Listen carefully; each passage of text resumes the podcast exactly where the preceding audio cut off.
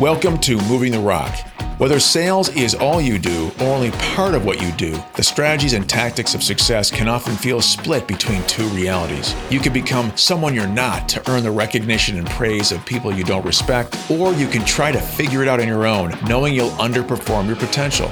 We're here to offer a third way. The idea that you can't have success without compromise is just wrong. You don't have to compromise to win in the long term. You can play the game in such a way that you win in the short term and the long term. Through our hard lessons learned, we can shift your way of thinking and create a better way. I'm Chris, founder of SiteShift. And I'm James, founder of Florist Group. If you're tired of the status quo, we're here to help you move the rock on your career, your business, and your life. Welcome. All right, Chris, here we are again another episode, uh, and I uh, suspect another outstanding conversation. Uh, we've got a great topic plan. Let's keep moving the rock, baby. Yeah, yeah.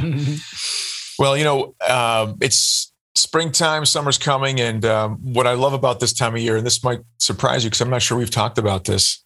Uh, what I love about this time of year is having the chance to see some of my old buddies, some of my cronies locally, uh, and just sit around talk shop while we smoke cigars and then, you know, sample some of our favorite wines and other types of uh, spirits uh, over a nice chill conversation at the end of a long day uh, underneath, uh, you know, the um, the darkening sky into the into dusk. It's it's a nice uh, nice time of year to do that outside.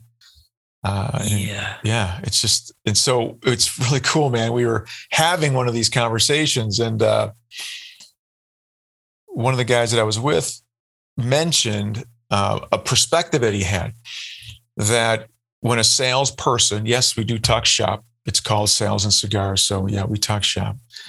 Um, when a salesperson gets promoted from an individual contributor to a manager, the observation was that it really isn't a promotion.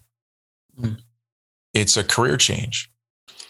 And it and as that statement kind of settled and we kind of all rested with that, we had a great conversation about what that meant. And I thought, given the fact that we've spent so much time talking about building dream teams and and the importance of leadership and team development, I thought we might just bring the conversation in to a uh, more specific and focused exploration of what it means for that uh, individual contributor who's good enough to be singled out and then promoted into a management role. Yeah. I mean, it, it's fun to dive into this because the relevance for so many organizations, just zooming out in the widest angle lens possible, you and I see this in the companies that we help. I know I've seen this in teams that I've built in the past some of the best promotions would have been things that you would have never guessed because they didn't shine in the role they were in.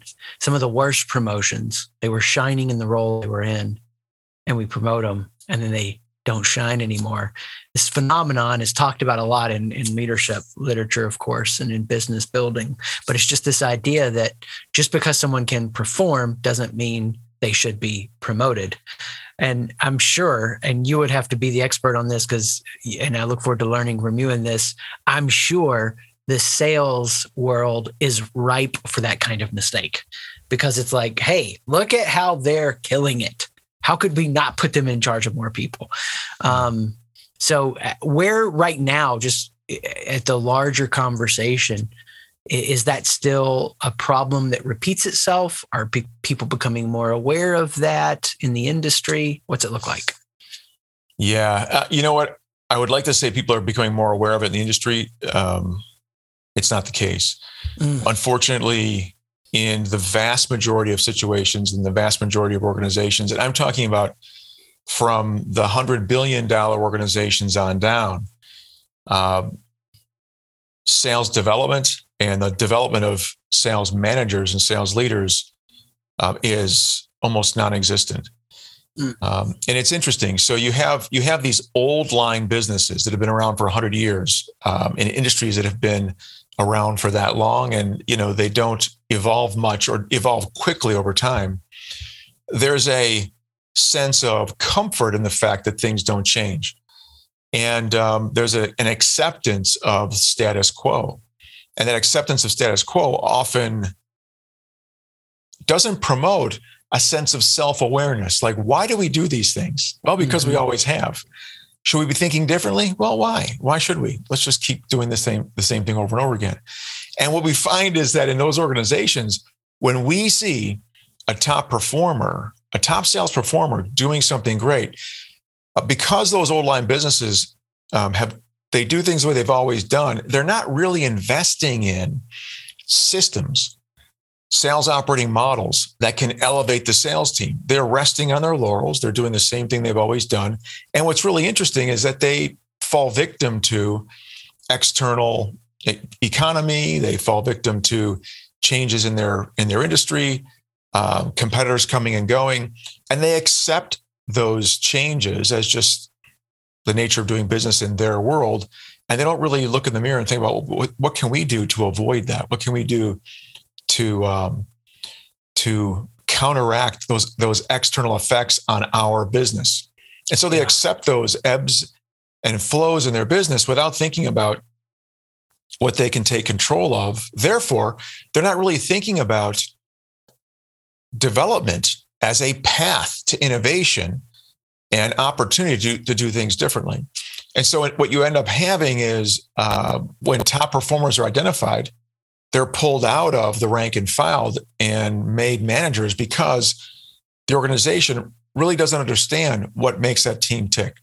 That team may not be running uh, against a common playbook that is shared across all of the players. And so when you find a top performer that can be elevated, the theory is okay, great. That's going to make it easier on the VP, the person that that um, identified that person to be promoted. It'll make it easier on me. Now I don't have to worry about the systems. I can just have a top performer who can who can go do their thing. Um, and it also, and they don't get the training they need to be that manager. They're just expected to do what they've always done, show these people how to do it. And, um, and so it's, it's done out of comfort. It's done out of a lack of awareness. It's done out of a belief that status quo can't really be changed, that fixed mindset. And what ends up happening is those top performers have to make a decision. Do I want to be in an environment where I'm not going to grow anymore? or I'm not going to be able to learn from the people around me. I'm now going to be that that um, that head honcho, that person that brings all the innovation. Uh, and since innovation isn't valued, I'm probably just going to stop learning. And so they trade their own personal development for the security of a 20 or 30 year career and a gold watch at the end of the rainbow. And in the meantime, everyone's going to do everything the way they've always done. Why? Because I said so. And why? Because that's the way it's done. If you don't like it, we'll find somebody else. Hmm. That's awesome. And I think today what we can do is go on this journey and make a promise to those listening. You're going to get some awareness on what to look for. That's the starting point, what to watch out for, who to understand this person to be.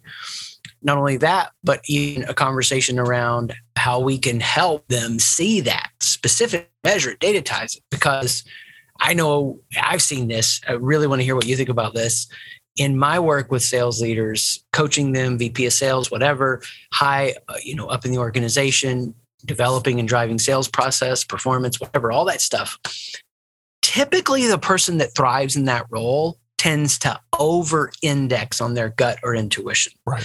Right. And so what that means is there's probably somebody on their team who's under indexing on their gut or intuition. They see something developing in a bad promotion, but they're not speaking up about it and and the the gut of that leader who's over indexing who's been over promoted or making a decision about who to promote they they feel like well it's going to work out because you know i apply energy and effort to things and i make it work out. And i'm usually right when i make these decisions around hiring. And they're able to fall into the traps then of all their bias.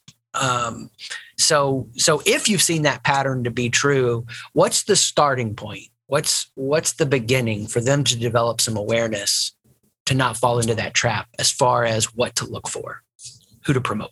Yeah it's a it's a great question. Um, and for me everything's driven by goal what is your goal right i had uh, coffee this morning with a leader who um, i've worked with over the last couple of years and um, you know, his goal is just to be the best salesperson he can possibly be.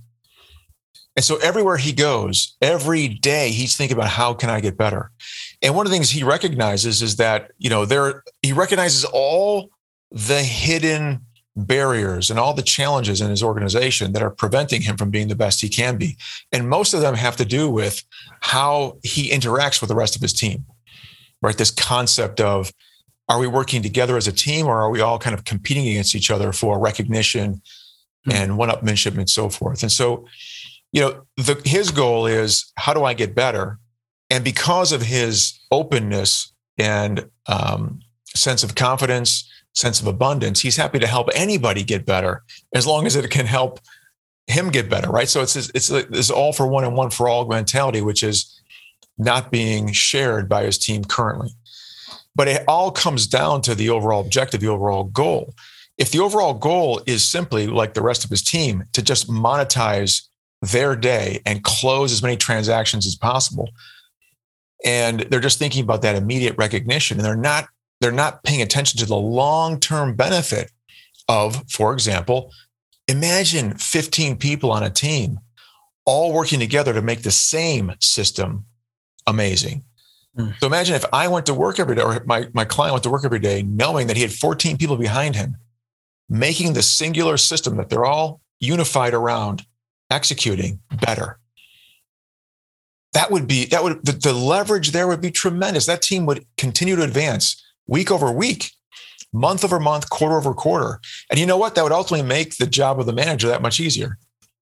But because so many of us are focused, especially as individual contributors, on what we can do, and because um, it's the culture that we're that we're living and working within that dictates our level of awareness, self-awareness about who we are in that in this machine and what is possible for us.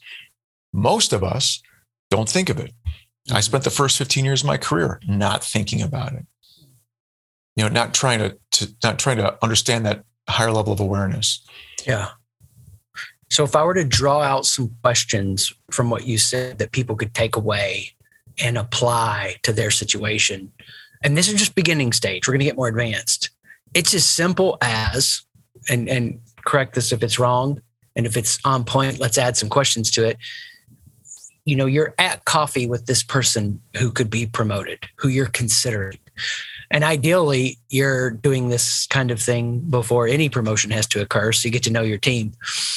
But you are asking questions like, do they appreciate having a sales process? Very beginner, I know, but from what I've learned from you, how many don't even have that? They don't have a sales methodology. Not only does the team not have a shared playbook that's getting better and better, they don't even appreciate that as a value. So finding out if they appreciate that, finding out if, you know, asking them, hey, what are the most frustrating parts for you about, you know, leading, being in the workplace, performing, home, life? Because my guess would be this, at least I've experienced this with asking other managers, other people that could be potential managers, these kind of questions.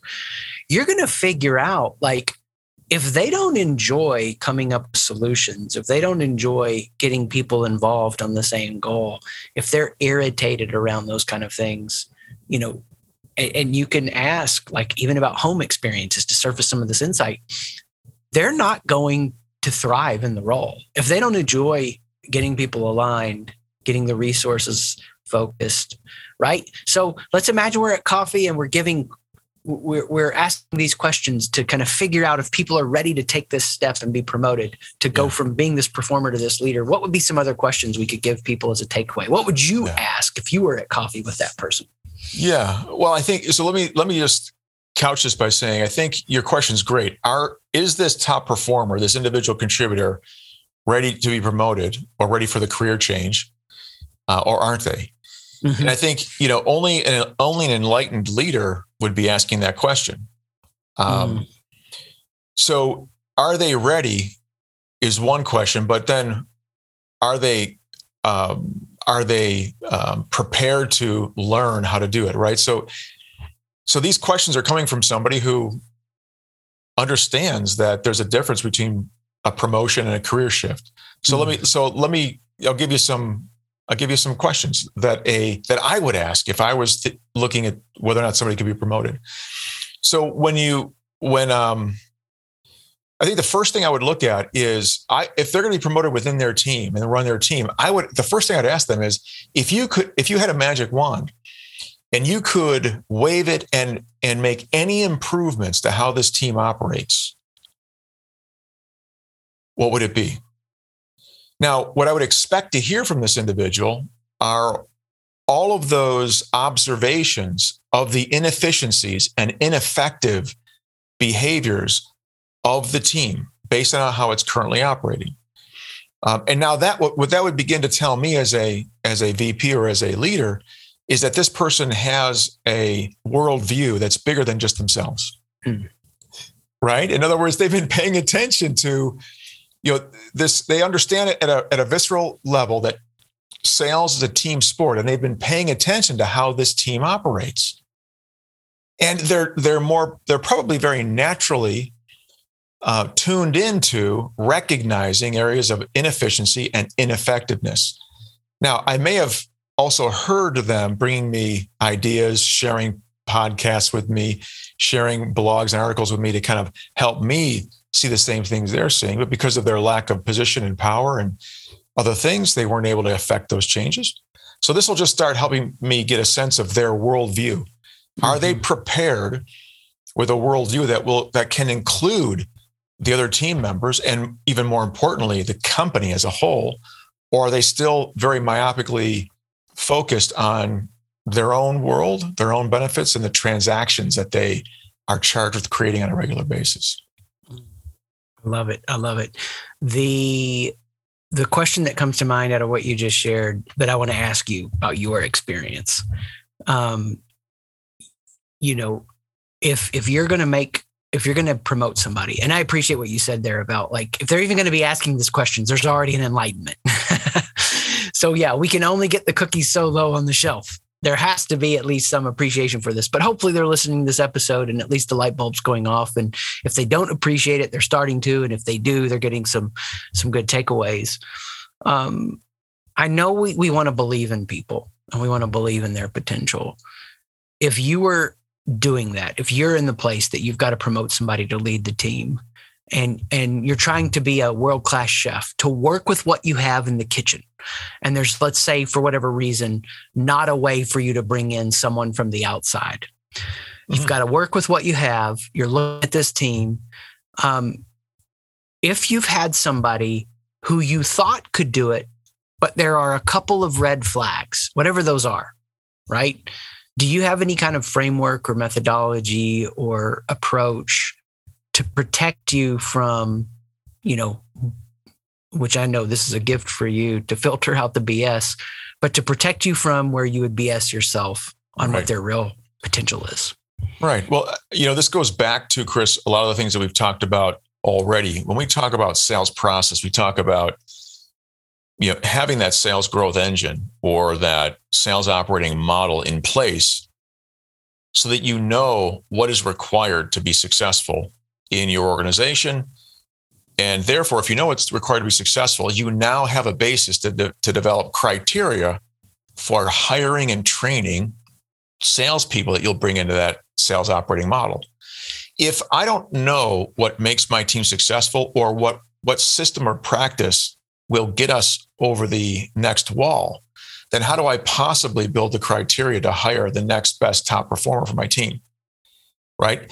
It's this, the same thing goes for a salesperson qualifying a new opportunity. If I don't know what qualities of a lead optimize my odds of closing them, then how can I possibly qualify a lead as a as an opportunity and then know with a level of confidence that they're going to close that one in five let's say are going to close from the point of qualification right we know that an optimized sales team based on our own data gathering over years of following our own clients we know that if you can qualify an opportunity into a pipeline and you know that we know that 21 or 21% of those deals close and you've got a pretty well optimized qualification process. That's 21% of just qualified opportunities, not proposed opportunities. Mm-hmm. So if you if you don't know what qualifies as a great opportunity, then how do you qualify an opportunity? If you don't know what qualifies as a great rep in your world, how do you select them? Same thing with managers. If you don't have a management operating model or a management model for your organization that truly does give you all the things that you want, right?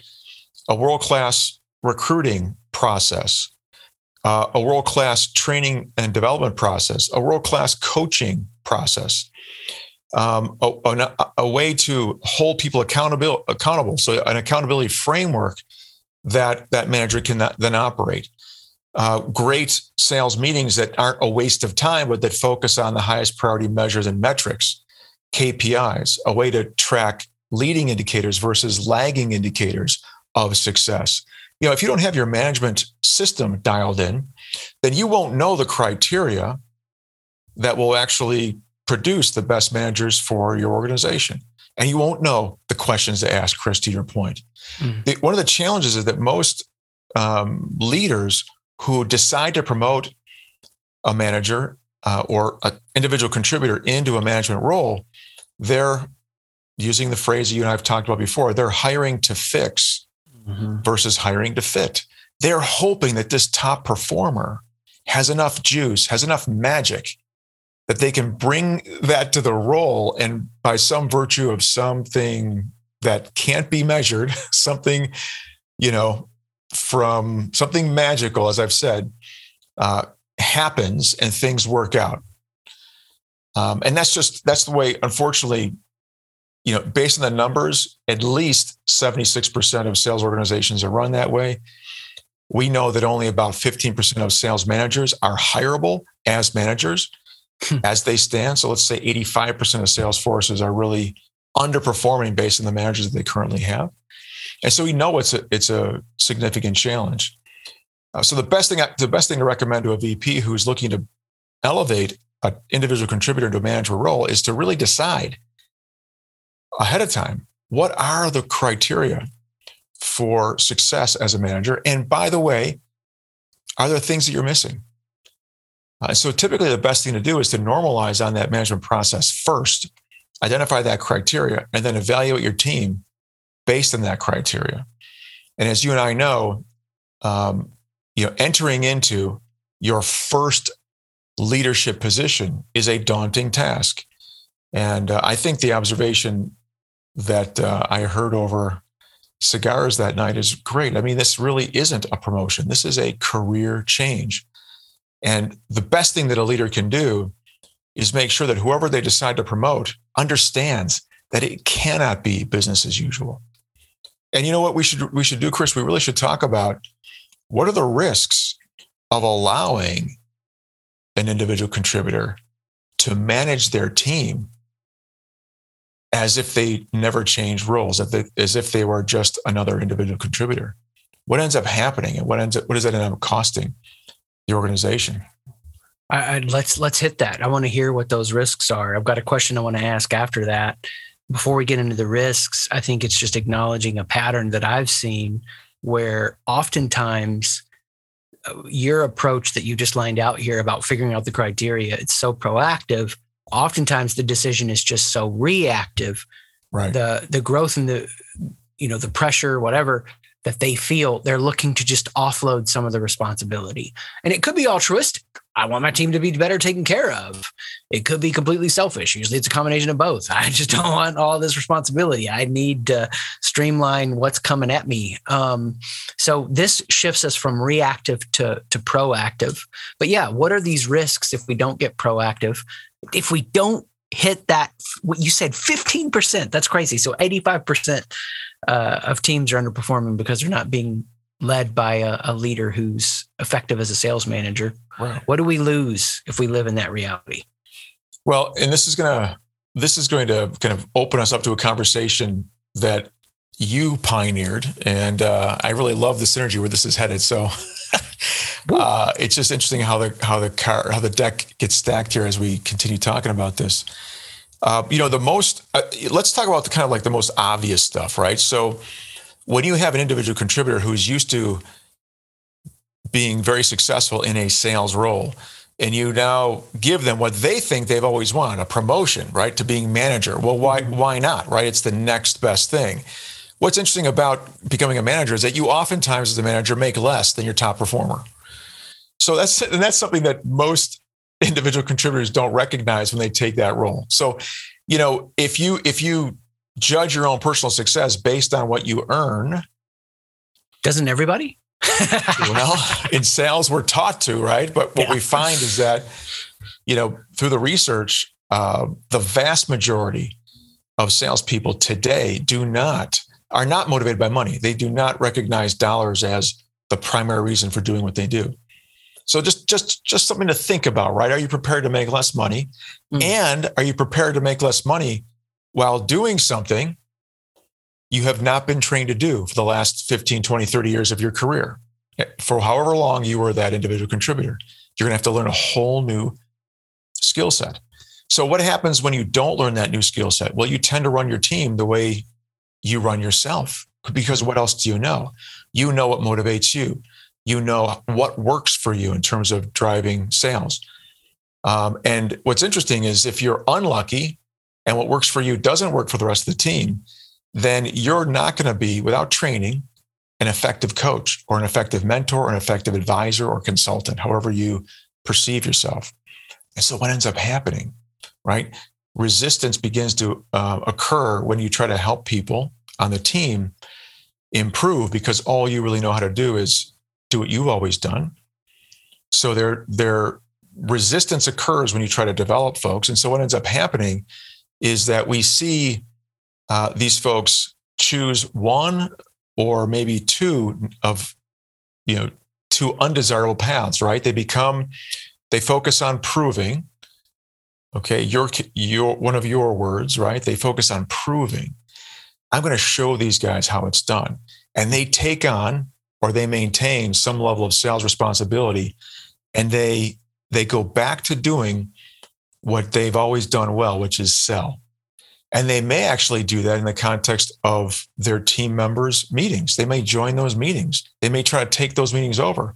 They may want to be involved because that's where, as a field commander, they feel most comfortable. And so they kind of they go back to this. They never leave the sales role. They just do it in a different context. And they end up trying too hard or proving their ability to make things happen. And then when they're trying to do something on the management side that they're not really skilled at, what do they do? They hide, like accountability. Well, I can't really go out on calls with somebody who doesn't like me. I want to make sure they like me as a manager. So that means I'm not going to hold them accountable as much as I might. And so I give up on the accountability metrics and I give up on being that strong manager and I trade away trade that away for the opportunity to have a great relationship so I can go out on sales calls and feel like I'm in my zone. That's just one example. Mm. I mean, for me, awesome articulation, by the way, of these extremes that we see. Um, for me, when you think about this risk, you've you've got a whole lot of a ball of yarn here of so many things that really one string you can pull at that that unravels this picture of risk and states it so clearly. You know you're leaving money on the table. You're leaving momentum on the table. You're leaving growth maybe is the better word on the table.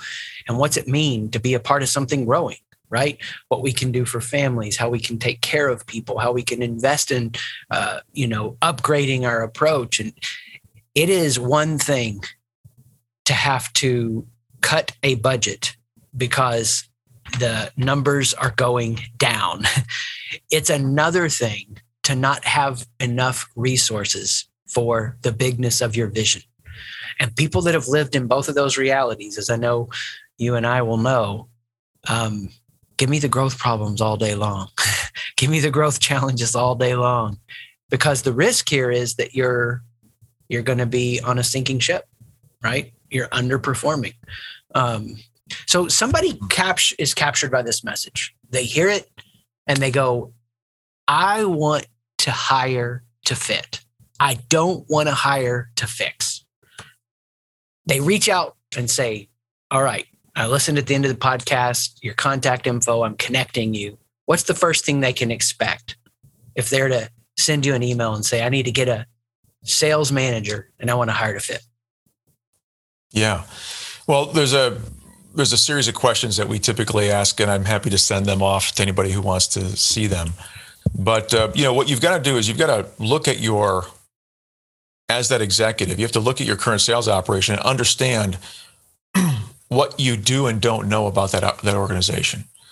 Where, where are you know to some degree this is about knowing what you don't know. How do you do that? Well, you have to bring in outside expertise, read something, listen to a blog, you know, hire a coach, hire a consultant for a short period of time, just to give you that that perspective, right? Um, so that you can know what you don't know. Uh, we call them blind spots. Now, this what's interesting about this, it doesn't mean that you suck, right? It doesn't mean that you are a flawed individual or that you have a flawed organization. What it means is that what got you to where you are can't get you where you want to go. Mm. That's all. And, and all it means is that there's a continuation of the learning curve, right? We, if you believe in this idea of there's a that mastery is a journey, then we're always on that journey and we're always looking for more information. We're always learning. What's interesting though is as we as we reach higher and higher levels of performance, it's easier for us just to chill out and enjoy that status for a while, right? Because there are fewer people challenging us, there are fewer challenges that we face. So the the thing that drives um, A players to become elite players uh, are those challenges that either come up because that, that they weren't anticipating, or they put themselves in positions that challenge them and continue to move them um, to higher levels of advancement in terms of their capability. So the fact that we have things to learn doesn't mean that we are a failure. It just means that we have things to learn. Mm. And if you look at it the way that you and I do, that's that, we can look at that with an abundant mentality. Unfortunately, there are folks that look at that with a scarcity mentality and think, "Oh shit, what horrible thing does it say about me?" Right? Dude, yes. I think you and I live in this place of, in a good way, which where you should live. Uh, systemic change matters more than your circumstances or environments. Uh, not environments, culture, but the the larger environments of market. Uh, I saw something uh, online this week that was like, "Are you a are you a bull or a bear? You know, be neither. Be a builder." And that I, I know that's that's our perseverance, our passion, our tenacity. It doesn't matter what's happening in the market. We're going to keep advancing the mission. We're going to keep building.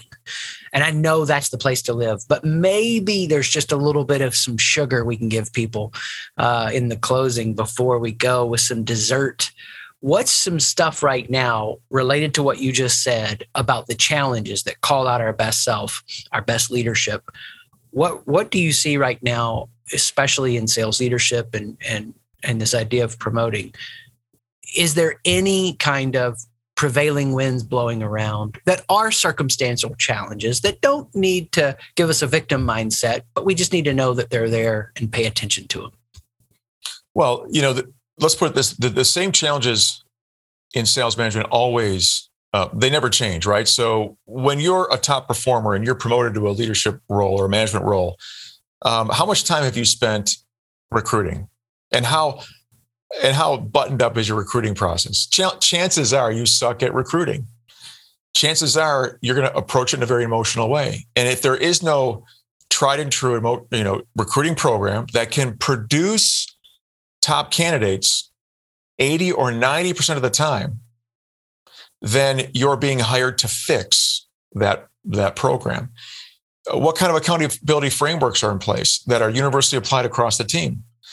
Um, is there a coaching paradigm or a coaching process in place that you can then fit into?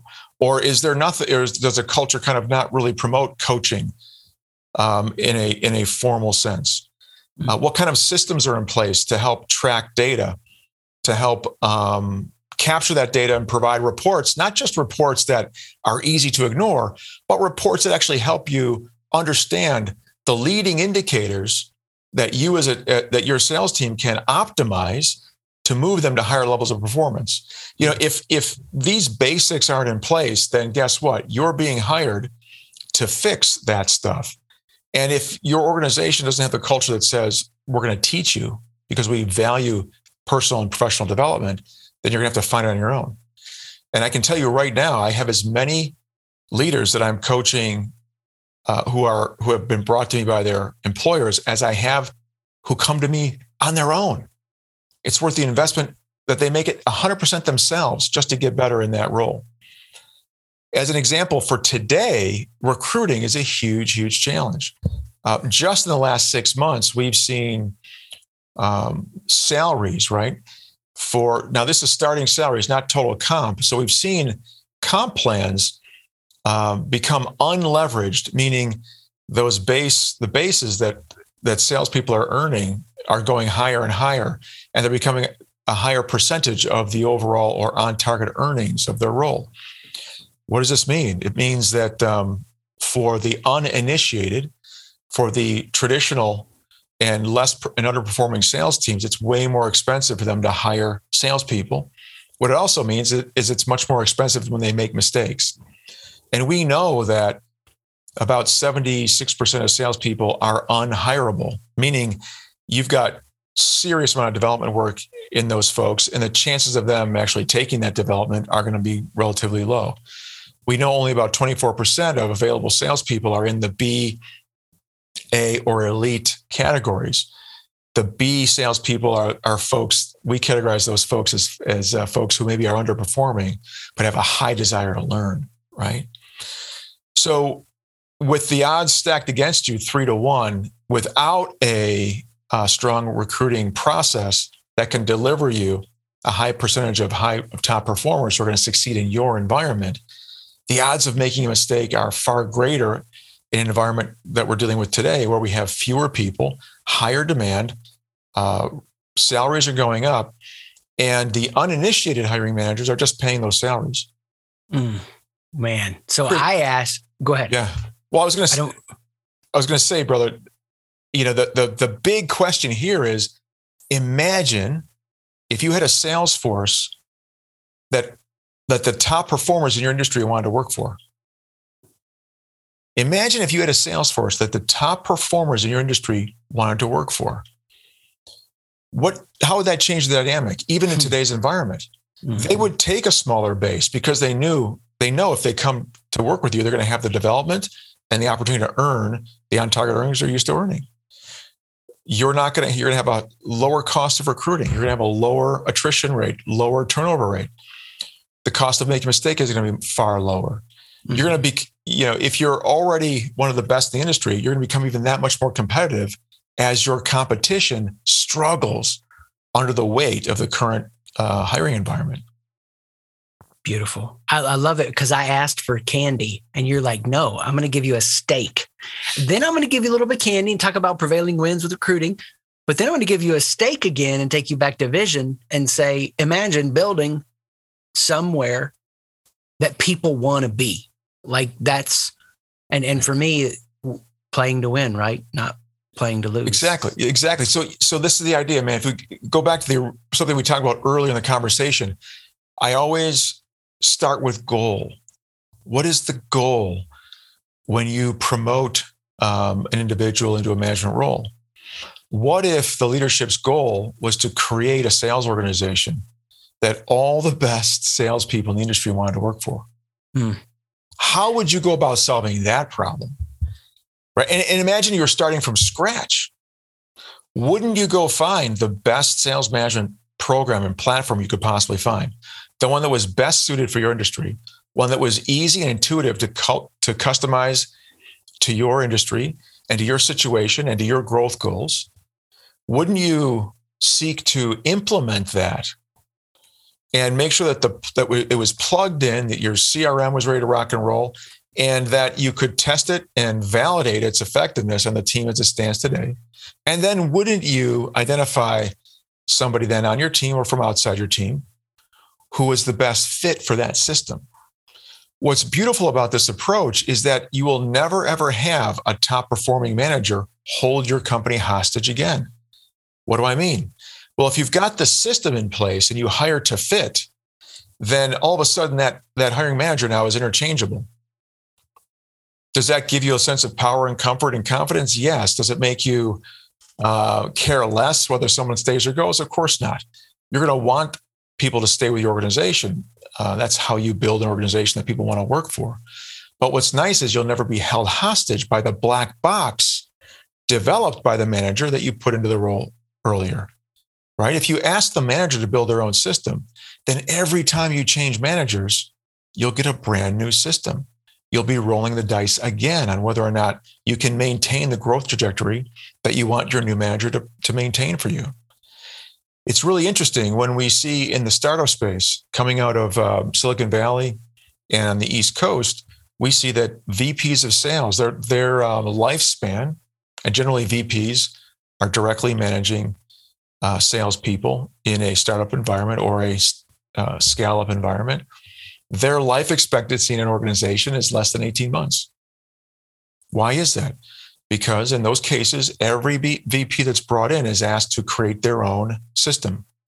And, the, and what's actually happening is those, those leaders are auditioning heads of sales and auditioning systems. And when they decide they don't like them, they, they decide to change.